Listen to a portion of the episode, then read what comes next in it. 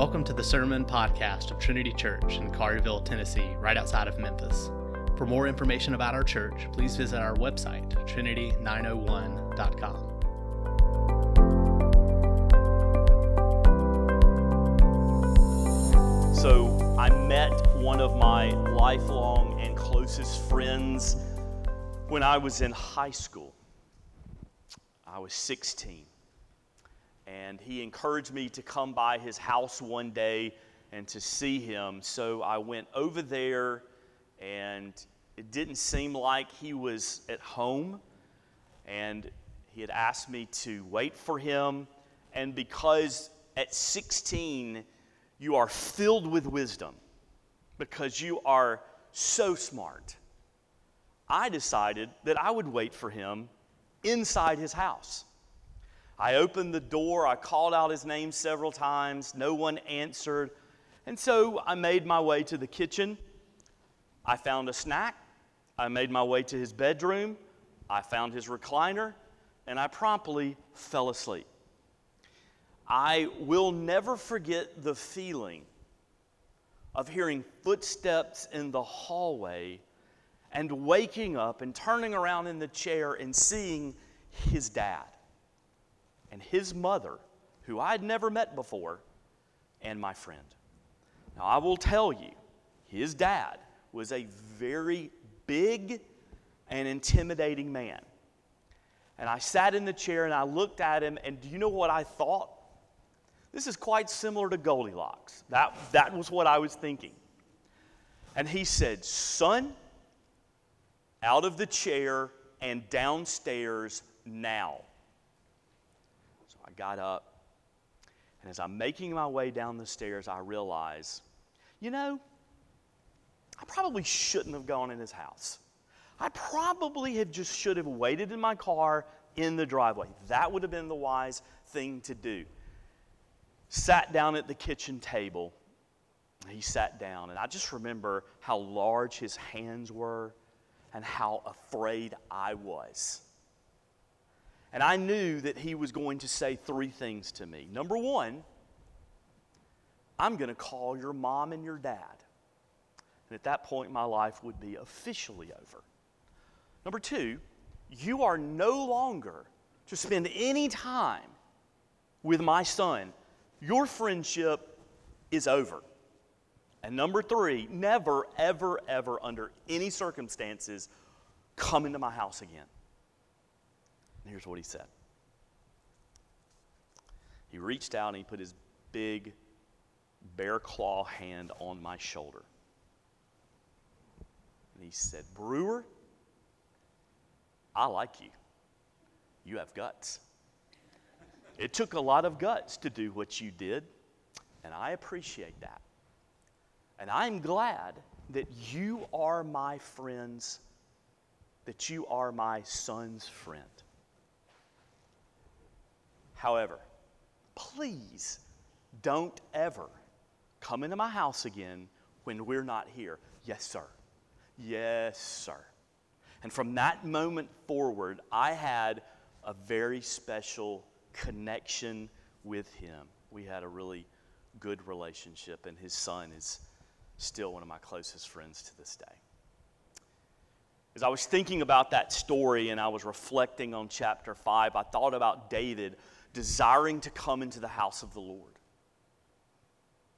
David was being pursued by his enemies. David is in a very difficult and challenging situation. We've learned from Psalm 3 and Psalm 4. We'll see it again today in Psalm 5.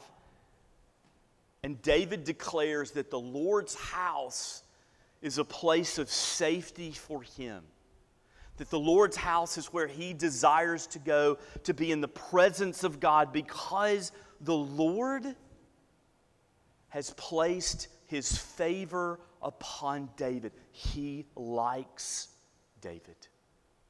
David is his son, and the Lord in heaven is his king.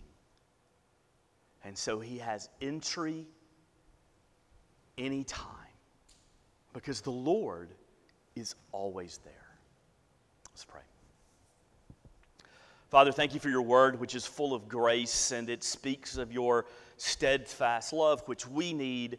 We need your grace. We need your mercy. We need to be overwhelmed by your love because we are everything that you are not. Speak through me as you as the Holy Spirit goes forth this morning. Forgive the one who speaks, for my sins are great. May the message of Psalm 5 change our hearts this Lord's Day.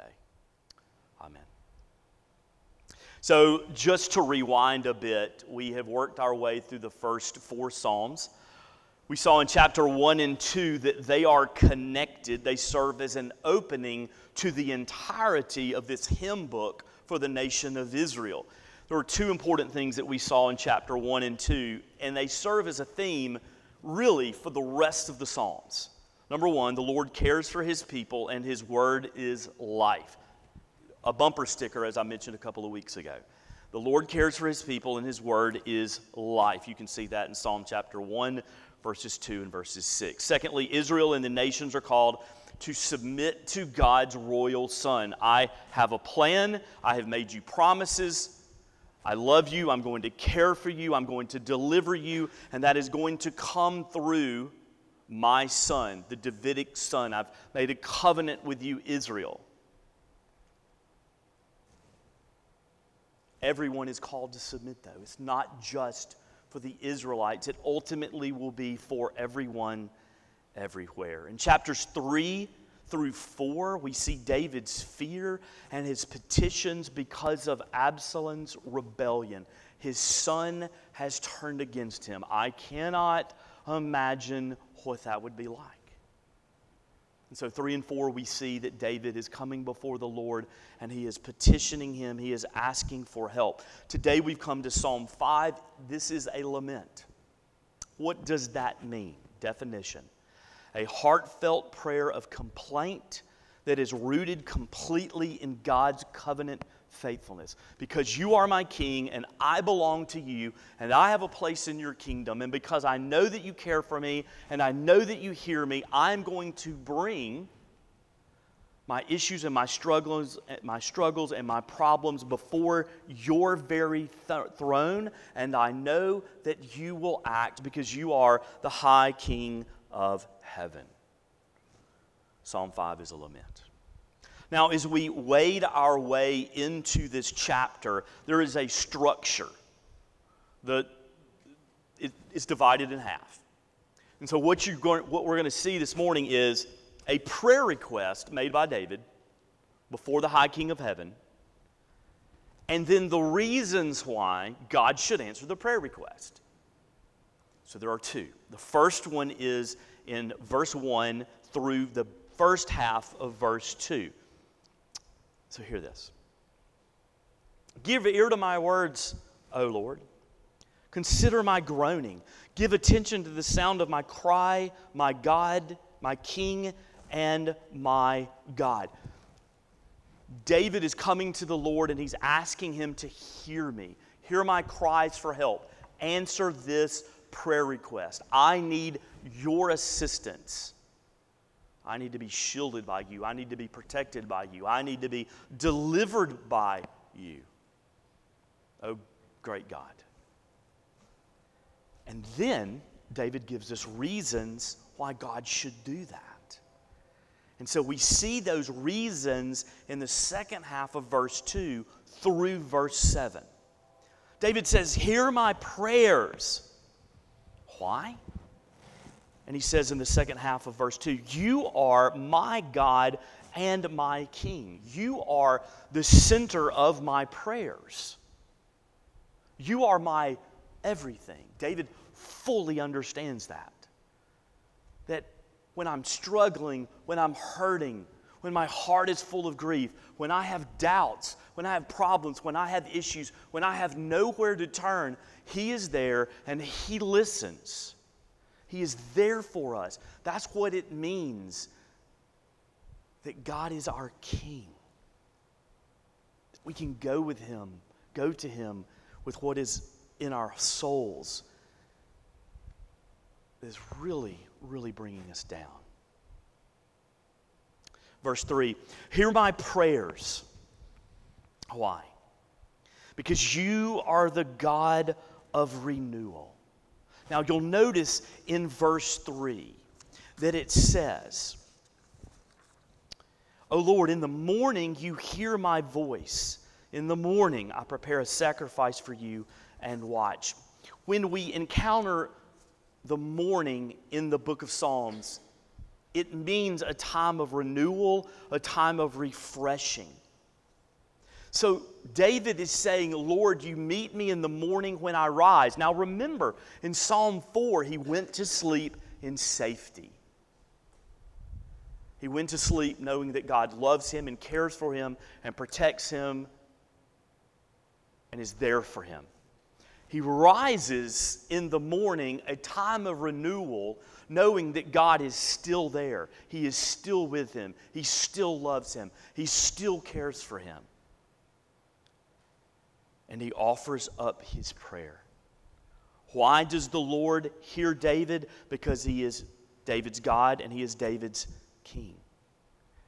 And so he can rise in the morning in great confidence that the Lord hears him. What an encouragement to us as God's people that when we wake and we put our feet on the ground, that the Lord receives us and loves us and accepts us. He brings us to Himself. He longs to hear from us. A time of renewal, a time of prayer. Why should the Lord hear David's prayers? Because God despises covenant unfaithful, unfaithfulness. God is holy and just. So here's what David is saying Lord, I'm surrounded by my enemies. They are coming for me, they are attacking me, they want to usurp me, they want to replace me. And Lord, what they are doing is unbiblical. What they are doing goes against your covenant. What they are doing goes against your word. I am coming before you as your son, as the Davidic king. I long for you. I trust in you. I love you. I'm not perfect, but I am following after you. Lord, on the other hand, those who are bringing calamity into my life have rebelled against you. They want nothing to do with you. Lord, answer my prayer hear my prayer because of their unfaithfulness. David is asking the Lord, who is holy and just, to act. And then, why else, Lord, should you answer my prayer? Verse 7 You are the God of steadfast love. You love me. I mean, what else do we need to hear this morning as God's people as we come into this place that the Lord loves us, that He has pursued us, that He has graciously forgiven us, that His love for us is steadfast, unending? When we moved to Florida to go to seminary many years ago. We started visiting a local church and decided that it was a good fit for us and that this is where we were going to join. And we went through the membership class, and in the membership class, there was a section on tithing, as well, there should be. And they began to talk about the debt that they had incurred and it was a little confusing to me at first because his church had been around for many, many, many years, and the building had been around for many years. Why do you still have debt on the church, the church buildings? That was confusing to me. And as the presentation went further, the pastor explained the reason. So in Florida, you have sinkholes.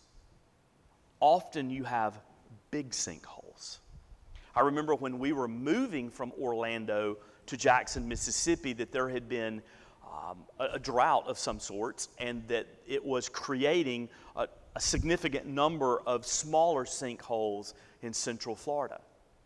Well, they built their church. It was a church plant. They grew, they built their building, and it was the day before completion. The day before completion. And the contractor called the pastor of the church and he said, I need to meet with you and I need to meet with the elders and we need to meet immediately. So everybody gathered at the front door, not knowing what was going on, not knowing what was happening. And he said, We have a massive sinkhole under the church, and it's going to destroy this property. And so the elders and the pastors looked to the contractor and said, What is the solution? He said, There's only one solution. We have to fill the sinkhole with concrete. And the pastor said, Well, what's that going to cost? How much concrete it's going to take? And he said, Here's the seriousness of the issue we don't know. When it's full, it's full. And so for days, concrete trucks drove onto the property and they unloaded their, con- their concrete. Members of the church said you could look all the way down the major road that runs by the church and see concrete trucks way off in the distance. And so, as I was thinking about this in verse 7, for whatever reason, this illustration came to mind in terms of God's steadfast love. Think of those concrete trucks. That is symbolic of His love for us. And as far as we can see, there are concrete trucks, bringing His steadfast love to the hole that is in our heart and filling it up over and over and over again. Now, eventually, the stink, excuse me, the sinkhole in this church was filled. God will never stop filling us. He will keep coming. The trucks will keep delivering. That's who He is. That's what He does. And that's how great His unending, His steadfast love is. And so, what does it mean that God is our King and His love is in unending? Well, for us, like King David, it means that we can approach His house, the place where He dwells. It is available to us because of the righteousness of Christ. Come inside, come into my presence. Now, if we reflect on the biblical text, we know that this is King David. The temple has not built, been built. The reference to the temple is to the Lord's house. This was the place in Zion where the Ark of the Covenant was held. David could not go all the way in because he was not a priest. But David could come close and he could approach the Lord. And he fell down and he prayed to God because his Lord was there, his Lord who loves him and accepts him and forgives him and has shown favor to him. So we can come before the Lord because he is our God and he is our King. We can enter his house. He loves us. Now, I mentioned in Psalm 1 in our introduction, I mentioned it again when we got to Psalm 3, that you have to understand this book, this hymnal for Israel, in light of who Jesus is. Think about the words of Christ in Luke 24 44. He says, These are my words that I spoke to you while I was still with you that everything written about me in the law of Moses and the prophets and the Psalms must be fulfilled. So, as those who live on this side of the cross, we have to understand Psalm chapter 5 through Jesus Christ. And so, how do we understand the words of David? It's very, it's very encouraging when we do walk through this psalm and we think about it through the lens of the cross. God has heard our prayers of distress. David is praying. David is distressed. David is worried. Our God hears and has heard, because he is sovereign and all knowing, our prayers of distress. How do we know? Because he sent his son, who is the royal Davidic descendant of King David. He has sent his son, he has gone to the cross. The distress of our heart has been answered in Jesus, giving his life for us. God has heard our prayers of distress by sending his Holy Spirit, Romans 5 5. And hope does not put us to shame because God's love has been poured out into our hearts through the Holy Spirit who has been given to us. David cries out, we cry out, and the Lord has responded. He sends His Spirit. The Holy Spirit is with us, it abides in us. The Holy Spirit is our comforter. Jesus knew that we needed His ministry. He knew the problems and the issues of this world because he walked among us. He's the Word that took on flesh. And so here is the Holy Spirit ministering to us in times of difficulty. God has heard our prayers of distress because Jesus is our high priest. Hebrews 7:25 Therefore he is able once and forever to save those who come to God through him. He lives Hear this. He lives forever to intercede with God on their behalf. David comes before the Lord, he prostrates himself before God's house. He is a man with issues. I need you. I need you now. I need your overwhelming, unending, steadfast love. And when we come to Psalm 5 and we read through this, we understand it as those who belong to Christ, as those who have been redeemed by Jesus, the one who is our older brother. We read Psalm 5 and we say, God is there. He has heard my cries. He has heard my, my, my pleas. He has given us the cross. He has given us the Holy Spirit. And He has given us a high priest and here's the point that as we call out to the Lord, just like David, our prayers don't return empty, they don't return void. At the very moment that you are calling on the Lord, Jesus is praying for you. David knew how much the Lord cares we know from Psalm 5 how much the Lord cares. This is who Jesus is, this is what he does for us. The glory of the Davidic Son meeting us when we are in the pit. That's our trust this morning, Trinity. That's the first prayer request. Second prayer request is in chapter 5, verse 8. David says, Lead me, O Lord, in your righteousness because of my enemies. Make your way straight before me. Lead me, O. Lead me. Make my path straight. Guide me. Watch over me. Why should the Lord do this? Why should he do this for King David? Well, there are two reasons. In verses 9 through 10, we see once again the covenant unfaithfulness of the people who have rebelled against the Lord. Hear my prayers of agony, hear my prayers of grief. Rescue me from those who surround me, who have decided not to obey you and follow after you. Hear me, O Lord.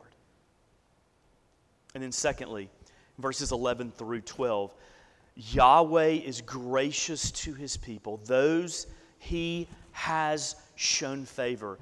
Verse 12, for you bless the righteous, O Lord. You cover him with favor as with a shield. Now, what's interesting, we saw earlier in the Psalms, when David mentioned a shield, he talked about a very small, handheld, personal shield. But in the Hebrew, this shield is talking about a full body shield.